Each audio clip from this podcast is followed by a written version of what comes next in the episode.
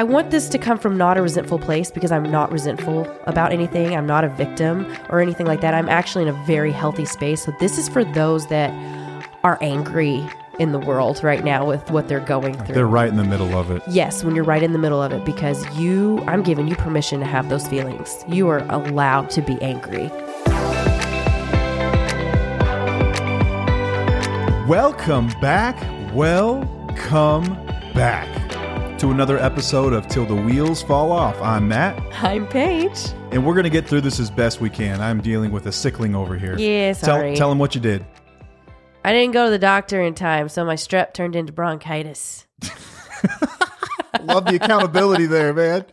Just out with it. That's exactly right. I live with an 80 year old man who doesn't believe in doctors. That's bullshit. I do believe in doctors. When she gets sick, she's like, huh uh I thought it was viral, okay? And when it's viral, they can't do anything for you. But then Matt went, he started getting the symptoms. He's like, I'm gonna go to the doctor. And he did. And they gave him a prescription because he had strep. So I was like, oh, well, shit. I'm I way past this. I had strep because my throat hurt, just like yours did three days prior. I was Well- like, if it's strep, it's great news. Because but I had congestion and all this other it. stuff with it too. Okay, y'all, this is just one of my character defects, okay? Anyway, if you're watching this on YouTube, you'll notice a toilet paper roll Oh, yeah. on our desk. Because I went through two boxes of Kleenexes yesterday. Y'all, she filled up like yard garbage bags. This is good toilet paper, though. It's not like totally tearing up my nose. That's that four ply. So I apologize in advance that I sound ridiculous. I don't know why. I y'all, I used to not ever get sick. I don't know what's going on this year.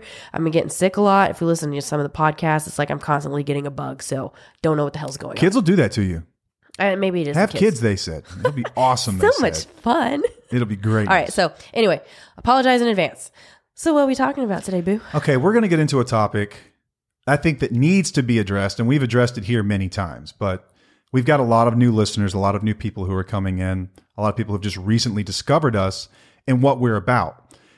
So, this topic started over the weekend when we sat down to watch TV, just going through Amazon Prime, looking at documentaries, and one that popped up was Bill W. And I've seen, um, there was a movie with, who was the guy that played Lieutenant Dan? Remember him? I don't remember the actor's name. Ah, dang it. Okay. Doesn't he have like sort of a feminine name, or my? No, his, Completely says- off base. It starts with an S. There's an at the end of the last the last name is like an S. Well, anyway, someone's screaming in their car right now. I know. saying it's this. I know. so, sorry. Uh, anyway, I'd seen that movie uh, where he portrays Bill Wilson. Bill Wilson is the founder of Alcoholics Anonymous, and he was married to Lois Wilson. And so the documentary covers the story of Bill Wilson starting Alcoholics Anonymous. It starts with him pre-drinking, goes through his drinking sprees up until the time he starts AA, and then and then post AA. And his wife Lois Wilson is featured pretty prominently in this. And every time they talk about her, your heart kind of breaks because they talk about her struggles as being the spouse of the most famous alcoholic of all time and what he endured to get this thing started. And just a, a brief synopsis, he he was unavailable to her while he was a drunk, obviously. yeah. Uh, when he got sober, he dove into that program as hard as one can and became unavailable to her as he helped other people. And then he became unavailable as the the front man of Alcoholics Anonymous and being caught up in, you know, all of that, setting up the traditions to make sure that the fellowship you know, would be around long after he was gone. And it's almost like right at the very end of their life, she got a few good years with him before he passed away ultimately Yeah. of um, em- emphysema. He's a, a big smoker. Yeah.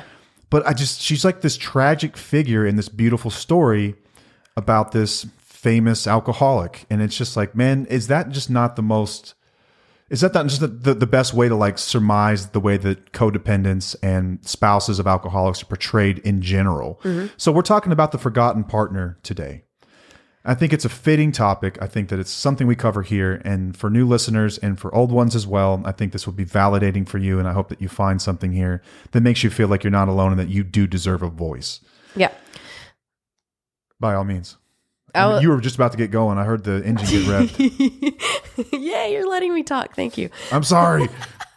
Okay, so after we watched this documentary, I thought it would be a good idea. Hey, let's search for some documentaries on the spouses. You know, so we searched Al Anon or Lois or Codependent. Codependent, and there was not very many movies that popped up. There was a movie with Winona Ryder that popped up that was about Lois. what was it called?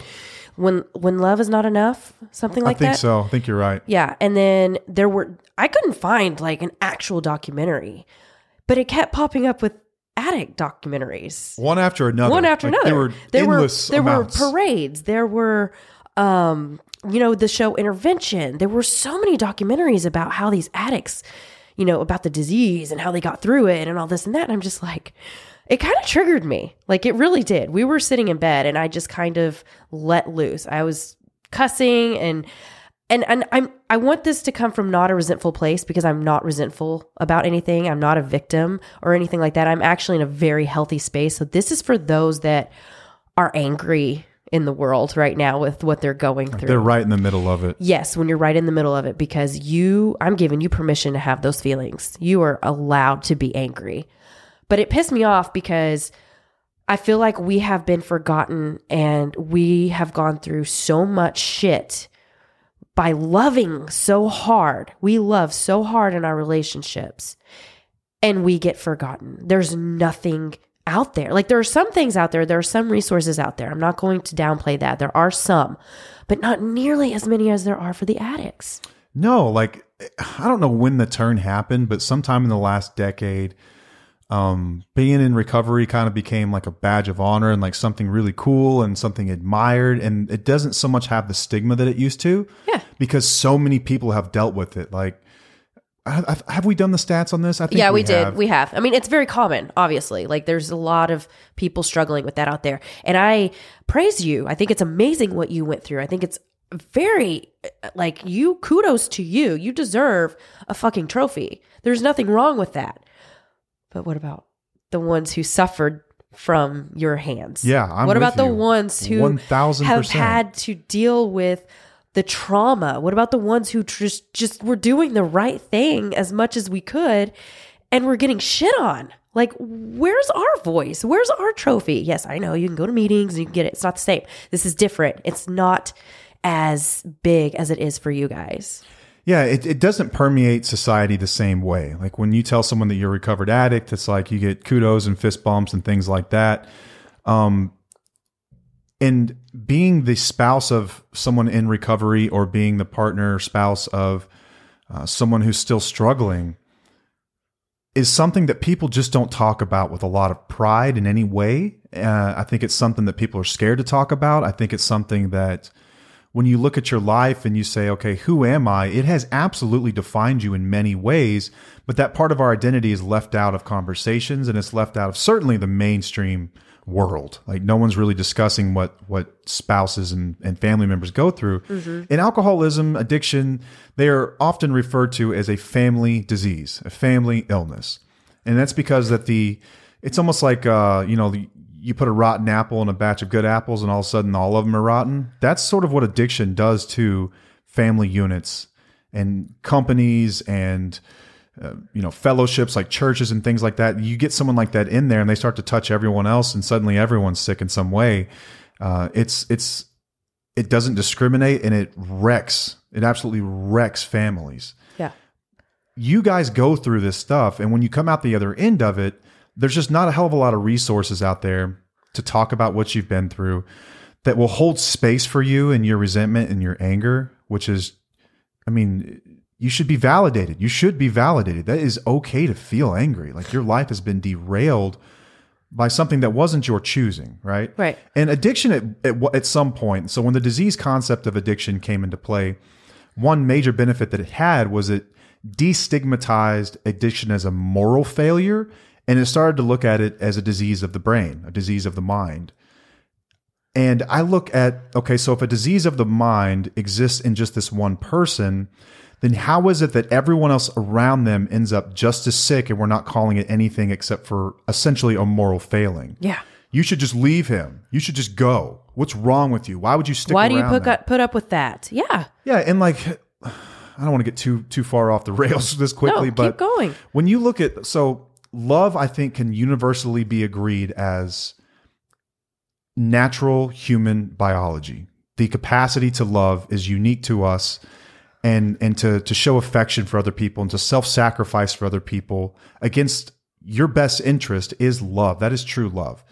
And what these people will do for an addict and not get it reciprocated does have effects that are far reaching and deep and traumatic.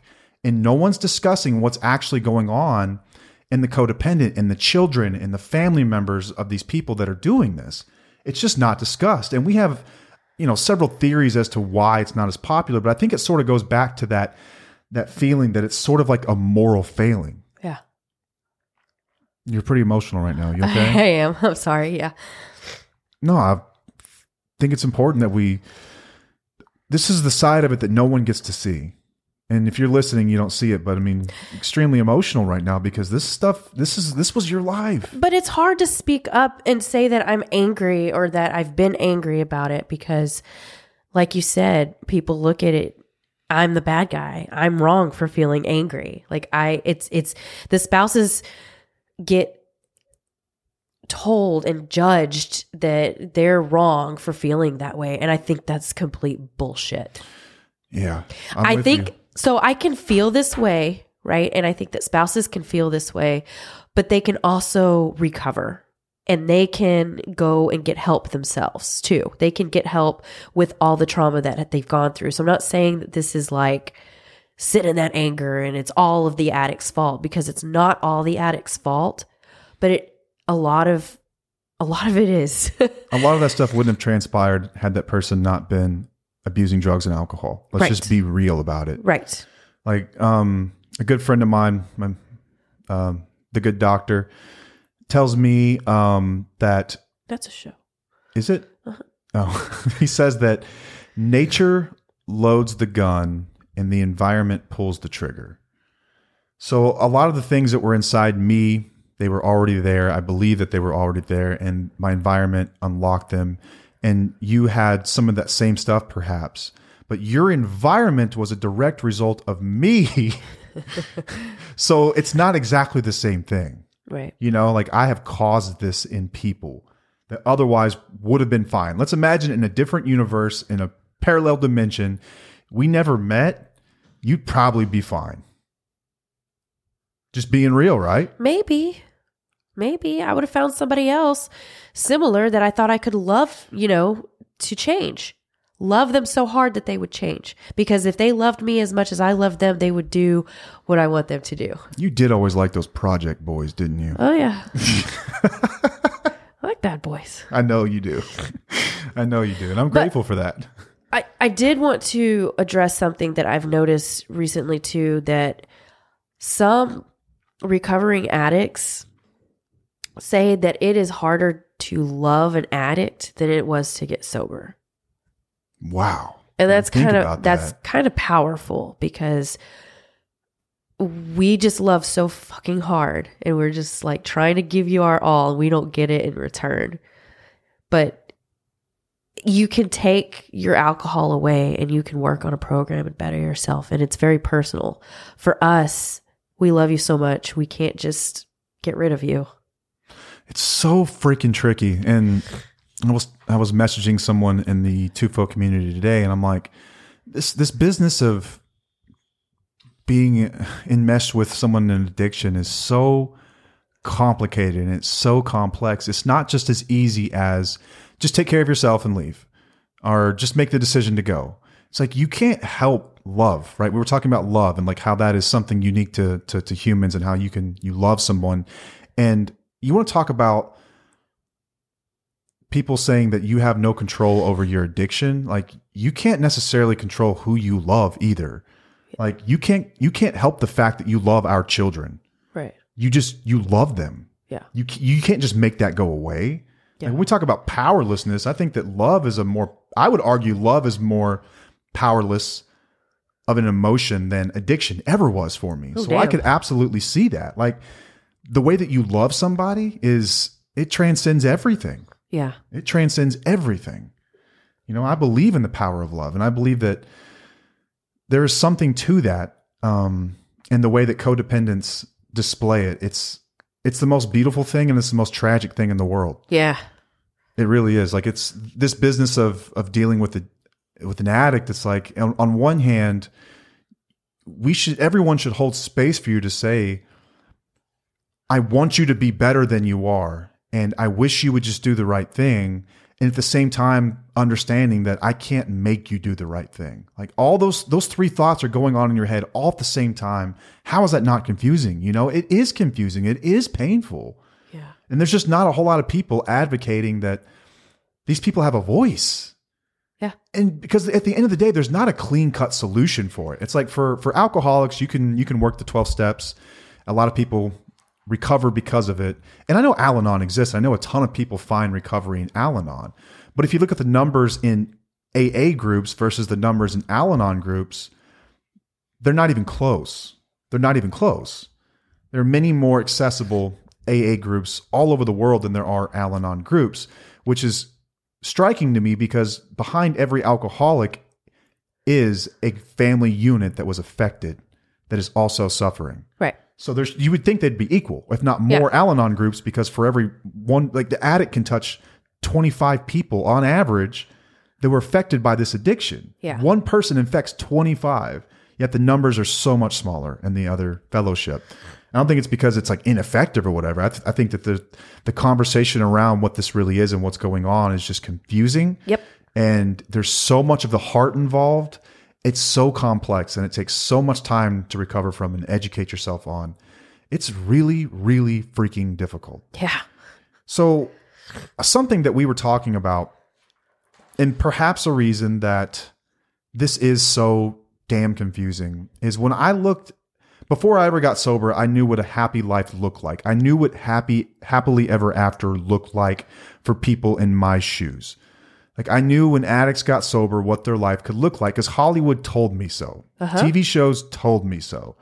Books told me so.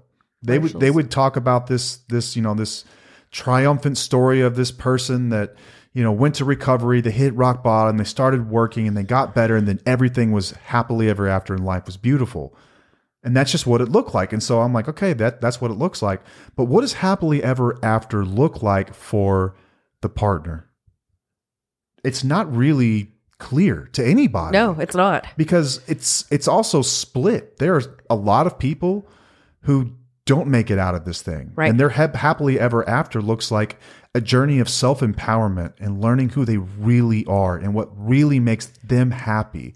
And they might spend years without anyone else in their life intimately, as they just focus on themselves. But then they come out of that way stronger, Right. Way stronger. For others, it's it's like our story, mm-hmm. which is we're the lucky ones. I think we we worked through this together, and we there was an Together element, separately. yeah, together but separately, and there's an element of luck there too. Like I've seen the stats. I'm not going to sit here and say that like I just have all the answers. Shit, maybe we just got lucky to a degree. I don't know. I'm just grateful for it. Yeah. But that's another version of happily ever after.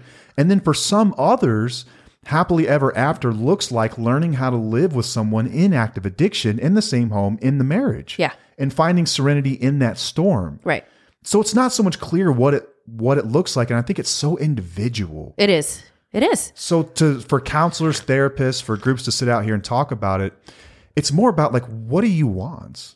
Right. You know, I think that everyone, if you asked them, that's like, I just want my freaking partner back. Or yeah, I want them to stop using or drinking. Yeah, like but I- we all know that that's not going to fix the problems. yeah. So I think that it's not quite defined, and then sometimes it's also unrealistic. I think that the story that Hollywood might sell about me and you uh-huh. would be unrealistic because I don't think that's typical. right. It's possible, but it's not typical. Right. So it's confusing to people, right? It's Right. like you're almost preparing yourself for the wrong things Yeah. when you're working through this. Can I tell you what recovery looked like for me? Yeah, please. So for me, it meant to build my self esteem, become empowered, and be okay with or without you at any time. You know, like I love you to death, but not to death. Yeah.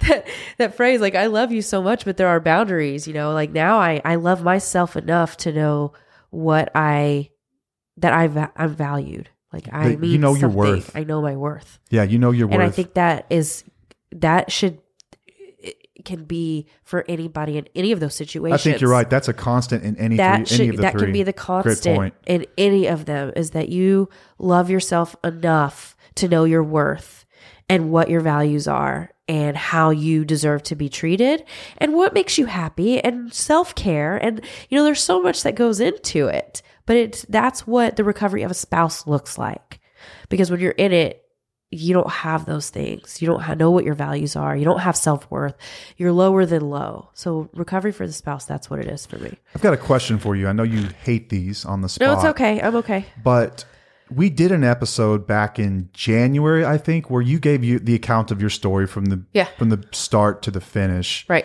up to where we are today. From loving the addict to loving myself Yeah, it's our most downloaded episode of all time, by the way. It's great. If you haven't heard it, go back and listen to that one for sure. It's Yeah. excellent. It's excellent.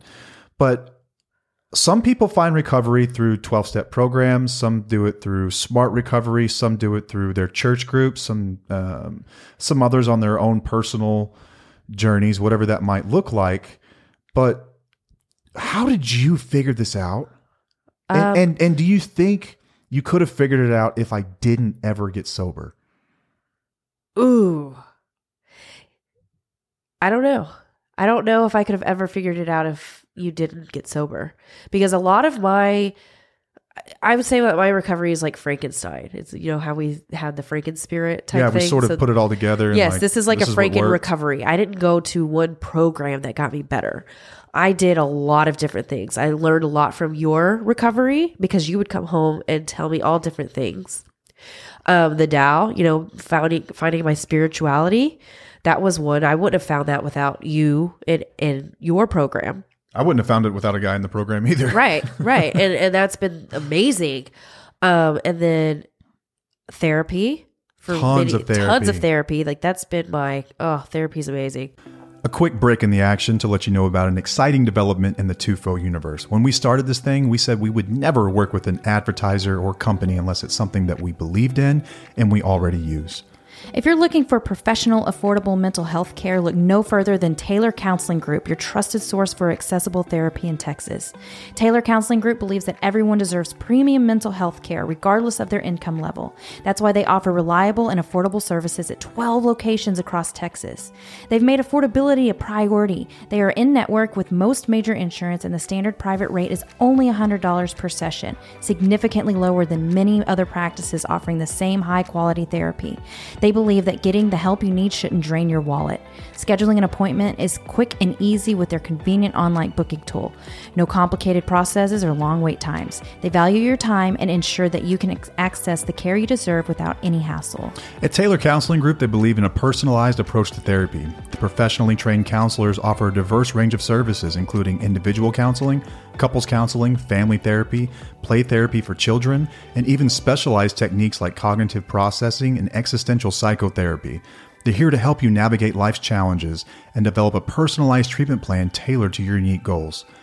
Taylor Counseling Group is your partner on the path to mental wellness. Experience professional, affordable care that puts you first. Visit their website, taylorcounselinggroup.com, or call them today to schedule an appointment and tell them Tufo Couple sent you. A link and phone number is going to be available in the show notes. And back to the action. Um uh self-help books and then self-care, so finding what brings me joy and taking care of myself physically. You know, working out, dancing, eating whole foods, doing things that make me uncomfortable, trying new things. Like all of that is part of my recovery. Confidence building that goes with that. Yes, a lot of confidence building that goes with that. So basically, just building up my self esteem and actually putting a lot of things aside, a lot of things on the back burner and focusing on me like blinders. You sort of had to f- force yourself to be selfish. I did. And I don't think that's, I don't think that's selfish. I I hate how selfish is like a bad I don't word. think it is. I mean There's that, I mean it in the best way. Selfish means something differently than what society has made selfish to be. And I, I haven't done the research on it, but I did learn in therapy many years ago when I first started. She gave me a paper about the word selfish, and it really opened my eyes to what it really means. And self care is not selfish. What we think in society, what selfish is, is not what it is. Addicts are selfish. Well, y'all are selfish as fuck. You- what you were doing was not selfish by because all. I try to do is help you, and you won't accept it. Okay, something else This is just on my mind. Um, we talked about the disease concept of addiction and when that was developed, and how that really changed addiction treatment as a whole, because they started to look at it not as a moral failing, but as something that people needed treatment for. So rather than locking everyone up in prison who had a drug or an alcohol problem, um, they opened up treatment centers and they, they developed different ways for them to recover. You know, the 12 steps are still around and still, I mean, the most effective uh, form of treatment for, I guess, you know, addiction in general, but NA is essentially the same thing, Alcoholics Anonymous. Um, but it, it also birthed other movements. So, uh, Refuge Recovery is a newer one that I just found out about that I think is awesome. Smart Recovery, um, Life Ring. Um, there's several others Lots. there's there's tons of different ways to work it because science as a whole started to look at this thing and figure how can we tackle this and so i'm a bit of a conspiracy theorist when it comes to medicine i don't i don't i don't get on conspiracy theories about anything else but i do believe in the power of business and lobbyists Yep. so when I look at codependency, what are the symptoms of codependency? And why is this not looked at like a medical issue that can be treated with a combination of therapeutics, maybe medicines, maybe some other things? Uh, why have we not agreed on a course of treatment for this? And I think that it's it's complex in its nature, and I understand that it's very complex and it's very individual, but I can't help but think about the stats that we've we've gone through before, where you know one addict can affect 25 people, and the chances of children of an alcoholic or an addict becoming addicts or alcoholics themselves, or engaging in some kind of self harm activity like um, uh, like cutting or eating disorders or things like that, it's it's much higher than people who were in a control group who didn't deal with this. So this thing has far-reaching effects. Why is no one looking at this and saying we've got to help these people? Yeah. Thi- What's your theory? I would love to. So another so before so I would love to see documentation and stats on rates of depression, obesity, self harm, suicide amongst partners and spouses of alcoholics and addicts sometime after either separating or being in that relationship when no one's in recovery. Uh-huh. And I I would guess they're higher than a control group. Yeah. Like it's at people's interest to treat this stuff, but I don't know. Is it because they sell more pharmaceuticals like antidepressant meds to people who haven't dealt with it? Yeah. Is it because it keeps people's pockets full? I don't know, but it makes no sense why addiction has been looked at this way, but this hasn't. Yeah. Such a good point. Like it's just it's crazy. Your environment can cause issues like this. We've Yeah. agreed on that. Everyone's agreed on that. That the environment can cause issues. Yes. And that some people aren't just born with depression, they develop it over time from trauma. Right. So why aren't we looking at this? Why is no one looking at this? I just, you know, I don't We're I don't here. know. We're putting it out there. yeah, maybe. And like I I don't know. One of one of my dreams in life is to run a study on this stuff Yeah. and to get insurance to start paying for this crap. Yeah. Pay for treatment.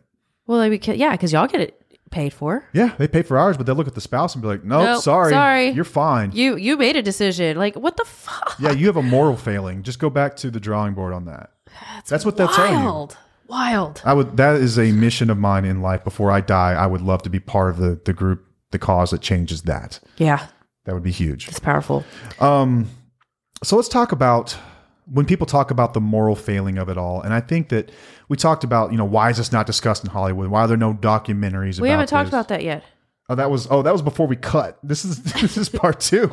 We did actually cut and edit. Well, we didn't edit. But I asked her a question over. earlier about five minutes ago, and she just stared at me. No, you didn't. You did because we were talking about something that I was like, wait, wait, we were Okay. going to discuss that because that was a stupid thing. So when we were on the documentaries about Bill W. and whatnot, and you were talking about yeah, the whole point of this was that I wanted to dive into some research onto why there aren't documentaries on yeah, the why are these families. stories? Why are these not success stories? Why aren't there many resources? You know, and this is what I came up with. I actually asked some people on social media to give me their in- input on it, and then I did some research. So, first, it's limited audience appeal. So, what does that mean, Matt? So I'm making you talk because I can't talk. like I want to talk. struggling, Like I really want to talk. This this topic, y'all. I'm so passionate about. Like it is. I can't. It it puts a flame in me. Like I, w- I could talk all day, but like do this because documentaries attract a wide audience in general, or they are so niche that they've got a following. So it might be like a, a cult following of some kind. Let's say you made a documentary about Dungeons and Dragons. People who love Dungeons and Dragons would certainly watch that, and they are out there in numbers. yeah. When it comes to addiction, it's not just addicts watching these things. I would guess that less addicts are watching them. And it's more about people who love stories of triumph over adversity. Uh-huh. Just like that documentary I watched on the people that ran the marathons. You know, I don't run at all. I don't run unless I'm being chased by a bear. Yeah. But I watched it because it was like this awesome story about this thing. So when it comes to codependency, limited audience appeal and the sense that since we don't know what happily ever happily ever after looks like, what story do you tell and how do you make that appealing? Oh, Does that make sense? yeah. So so That was channels, better than how I described it in the other episode. Thank you. Because obviously I was way off So- base. I think that there are certain networks that do specialize in things like that. And people will rag on like Hallmark Channel and like Lifetime a lot, but You love Hallmark. dude great. I love it. Lifetime love it. Like they're great stories on there man. I've i've sat down with you and like what's on tv like what are you watching? And you'll be like some movie on lifetime whatever. Our and daughter's name came from a Lifetime movie. boom there you go. Uh-huh. we love the channel. But ch- uh, networks like that but you know maybe it ends up on something like that. But as far as a wider audience someone who has dealt with this a celebrity someone of note has not come out and told their story yet they haven't come out and told their story and made others interested because here's the fact is that more people deal with this than they deal with addiction. Yeah. That's a fact. Yes, it is. If one addict affects 25 people, there are 25 times the amount of people who deal with this than deal with actual addiction in itself. Yep. It's just not as sexy of a story because it hasn't been told yet in a way that resonates with people. Ooh, And I hope that we do that. hell yes. Hope that we do Let's that. go. Uh, another thing is stigma and privacy concerns. That's another reason that it's just not out there, we think. And that we've talked about the stigma related to this and how it's sort of looked at as a moral failing. And I think that that is true. So, like, addiction was once accompanied with this major social stigma, but that's sort of been alleviated. Like, tattoos used to be the same way. Now, everyone's got to, tattoos. Your doctor might have tattoos. The guy that runs finance at your company probably has a sleeve of some kind. you Yeah, know? yeah. It's just out there. It's becoming more and more accepted. This is a conversation people still aren't having. And it's one that some people are probably uncomfortable having because they would be the only ones saying it. Yeah. You know? Yeah. So it's just not as many people willing to speak about it. Um, and then I think you should talk about the next one, the sensitivity. Oh, well, it would be really hard um because it's it's we're it's deeply personal and emotional for us. And filming these kind of stories would be really challenging for people to you know interview us because you have to come in with respect and empathy and really talk to us in a manner that isn't so direct because we're sensitive. We've been beat up, you know, like Your don't empaths in general too. Right. You don't don't come at me with your blunt bluntness, you know, come at me with more compassion. Interviewer asked, "Why didn't you just leave him?" You know? Right, right, It's right. Like, dude, right. I should just choke you. Right. Did you just yeah. ask me that? Don't come out don't we're scared to be judged. You know, we're judged by everybody. So come come at this with compassion and it might be better, but a lot of filmmakers may not know how to do that. Yeah, and then the other ones we came up with were sort of like a hodgepodge of like a lack of access because so many people aren't talking about it. Yeah. Um, you know, think about going out on a I don't know weekend trip with your girlfriends, right? Maybe five or six of you. You know, maybe one of them. The other ones you kind of know by proxy because your kids go to the same school or whatever. They all sit down. They're talking about life and things like that. Like they're probably not talking about this, man. And you would feel like you were on an island by yourself. Yeah, and if they do bring it up, there I've I've had many people who bring it up with their their friends, and they don't like to talk about it anymore because they don't understand them at all. Yeah, it's just hard to relate if you Yeah. haven't been there before. Yeah, Uh, and then a misunderstanding or misrepresentation, I think, is yeah. you know kind of this along the same lines that if you if you haven't been there and you don't know what it's like, and you're in it, it's difficult to articulate as well to really explain what this is like. right. you know, it's like this forgotten syndrome and this forgotten partner. It's it's it's tough to to I think portray that in a way that that pays respect and homage to those that suffer with this and, and deal with this. Um, you know, the last thing I wanted to cover is this concept of loyalty to a fault and where that comes from. And we talked about love being a primary driver of a lot of this, uh-huh. right? But there are some people that I have spoken with, I know that you've interacted with as well, who will tell you in so many words that like they can't stand their spouse and they haven't wanted to be married for a very long time, but they're together because they're loyal. Right. They're just loyal to a fault in some ways. And till the wheels fall off is like our battle cry for it was our thing. This is our thing, right? That's the name of like our story. yeah. But I think that you can apply that in so many different ways. Like I love for people to apply that in the in the realm of self development and to say like I'm never giving up on on I'm I'm never going to be a finished product. I'm always going to be a work in progress. I will keep working until the wheels fall off. Yep. But I think people will hear that and think that that's the only right answer to things like this. Uh huh. And it's like, I'm just not giving up, period. Right. At the detriment of themselves, them, their children. Uh huh. And then they feel shame for that, you know? Yeah. And it's like, God, man, like, I just want to give you a hug. Like, there's no shame in this game. Right. There's no shame in that. There's Uh-uh. no shame for wanting to stick by somebody. Yeah. It just comes to a point where you have to ask yourself, like, what am I costing myself? Exactly. What am I costing myself every time I, I go back or I enable or I do this or, you know? Yeah. That's that's the, the the most difficult part. Yeah. It's like what's the actual cost of that? For and the, sure. And the opportunity cost of that. So what are you not able to do with your life because you were doing the other thing instead? Uh huh. Like the opportunity cost of codependency is massive.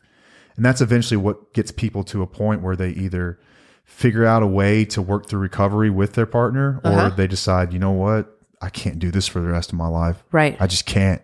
Yeah. Like I'm not going to sit around here and watch you kill yourself. I can't. I love you, but I cannot Yeah. It's do powerful. this because I have a life too. Like life is not a dress rehearsal. Like there's no reset button. You can't just start over tomorrow. Uh uh Like before you know it, you'll be, you know, in your 60s or 70s wondering where the hell the time went. Yeah. That happens. Yeah. I got a great We've seen. I got a gray beard, man. I feel like I was 20 yesterday. Yeah. It happens quick. It does. Crap goes by fast. So true. so anyway, Uh, did I talk about the vulnerable part in this episode? I don't think so. Run us through it. Where I said that, you know, it's it's very there's stigma to this, and we don't talk. Uh, hold on, let me think about this. We try to be vulnerable in our marriage. Oh, yeah, this was a good one. Did I say this in here? No, Just go ahead. Just Okay. run it. Okay, so we try to be vulnerable in our marriage, but we get shit on by the addict, right? Like we've over and over again, we try to be vulnerable. So why You will tell me how you feel, and I will tell you that's stupid. Yes, You shouldn't feel that way. Yes. That's dumb. Here's why it's yes, wrong. or blame. You know, Victim So blame, many, yeah, all that stuff So that- much crap. So we do when why would we want to expose ourselves, or why would we want to be vulnerable somewhere else in other territories? So hard because be we're so after that. scared of that backlash. I don't. I really don't know if we discussed this on this though. I don't think we I did. apologize if we doubled this. So here's what happened. We started recording this. We just said that. Well, I just want to make it super clear in case someone's listening going, these idiots. So we were recording. This is why we don't do this. We have to get it in one shot. Yeah, we don't really edit or anything. So we were talking, and then there was some stuff. There was a we we make notes and we print out copies, and she, she gave me the copy, and there was a huge section she just xed out and didn't want to cover, but we didn't discuss it first. So I started covering it, and she just looks at me like I'm an idiot, No, I'm sorry. That's and my she's fault. like, "Dude, turn it off." You're supposed to read my mind. Damn it. But anyway, what, she had this awesome, this awesome take on vulnerability and how you're essentially trained throughout the course of marriage and your relationship that it's not okay to be vulnerable, and in fact, you should just avoid that altogether. Yeah. And so, when it comes time for you to recover and work through this stuff, it's really tough to be Or vulnerable. share your story. And I just want to shout out every person that has messaged us, left a comment, who has posted in the community, and has shared the deepest, darkest part of your closet with us. Like that vulnerability, man, that's powerful. it is powerful and it is healing for you. It It's is. it's beautiful. It is appreciated. Others see it. I know it sucks, but damn, it's it's huge for you to get it out there. Yeah, some people are just willing to stand up there and be like, "Yeah, this is what I'm going through," and it's so hard to do. And for those of you that aren't there yet, I'm not criticizing you at all. That's, it's okay. Totally okay. I understand why not all or nothing. why it's not comfortable to talk about. I totally get it. Especially on social media, you know? It's like you've got a picture of your family like from the fall photo shoot and everyone's all happy. And then you're talking about like what's really going on, which is kind of like this dichotomy of this life that we live. It's like this life that we want everyone to see. And then we have the actual life behind closed doors. And it looks nothing like the photos that we present. Right. you know, I used to say all the time when I was like newly sober that like, oh, I was around. Yeah, I made sure that I was in the Facebook photos, so it looked like I was a present father and a present husband. I would I'd be there and smile, and then Oh, I was yeah. and then I was off to the races. You know, Yep. I can fake anything in a photo. Yeah. You know, but what I see when I see these photos, primarily from women, men as well, what I see is like this is what is being stolen from them. And I think they have every right in the world to be destroyed and hurt and, and hold space for them while they're angry about this Yeah. and resentful. Yes. Like this is it's okay to feel that way. It is It's okay. Okay, man. It This is. thing has ripped your family apart. It's okay. Yes, it is. And it, I want to love every one of you. but do not put all that hate and blame into other people either. Like you- we there's a process to this, right? It is okay for you to feel this way. Give yourself space and time. It's such a process, But and I think it's one that's measured we in can years. help, yeah, and but we can help guide you through that, you know, healing to get through it. Yeah, we'll keep we'll keep bringing our story. We'll keep bringing the content. We'll keep doing the research. We'll keep putting stuff out there, and we are working on some really really cool stuff behind the scenes that we hope to present to you guys this fall. Yeah, yes. Uh, in an effort to help as many people as possible on a scale. So I can't wait. I'm sorry. She's yawning. I think I'm losing. Did you take Nyquil again? I did not. You're over there boozing yet. on the Nyquil. Not yet. I've got it. I'll take it at around nine thirty.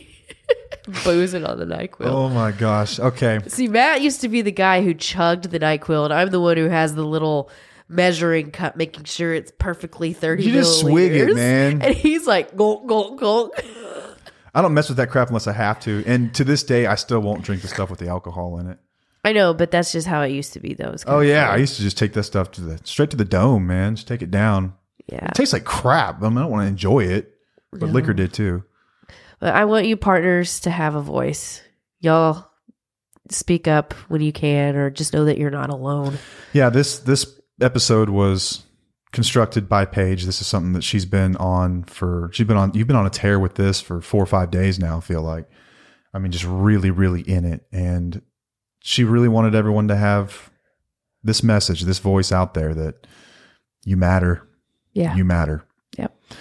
All right. Well, um, we've mentioned it before, but we haven't mentioned it for a bit now. But we are part of a foundation called the Counseling for the Future Foundation. And the Counseling for the Future Foundation is raising money to put therapists, would be therapists, through school debt free. So many, many therapists are out there working their butt off in school, working two jobs, and then they graduate with a ton of student debt. And then they go to be an associate in their field, which they have to do is mandatory, and they're unable to make ends meet. So a lot of them end up leaving the field because the student debt just paralyzes their budget.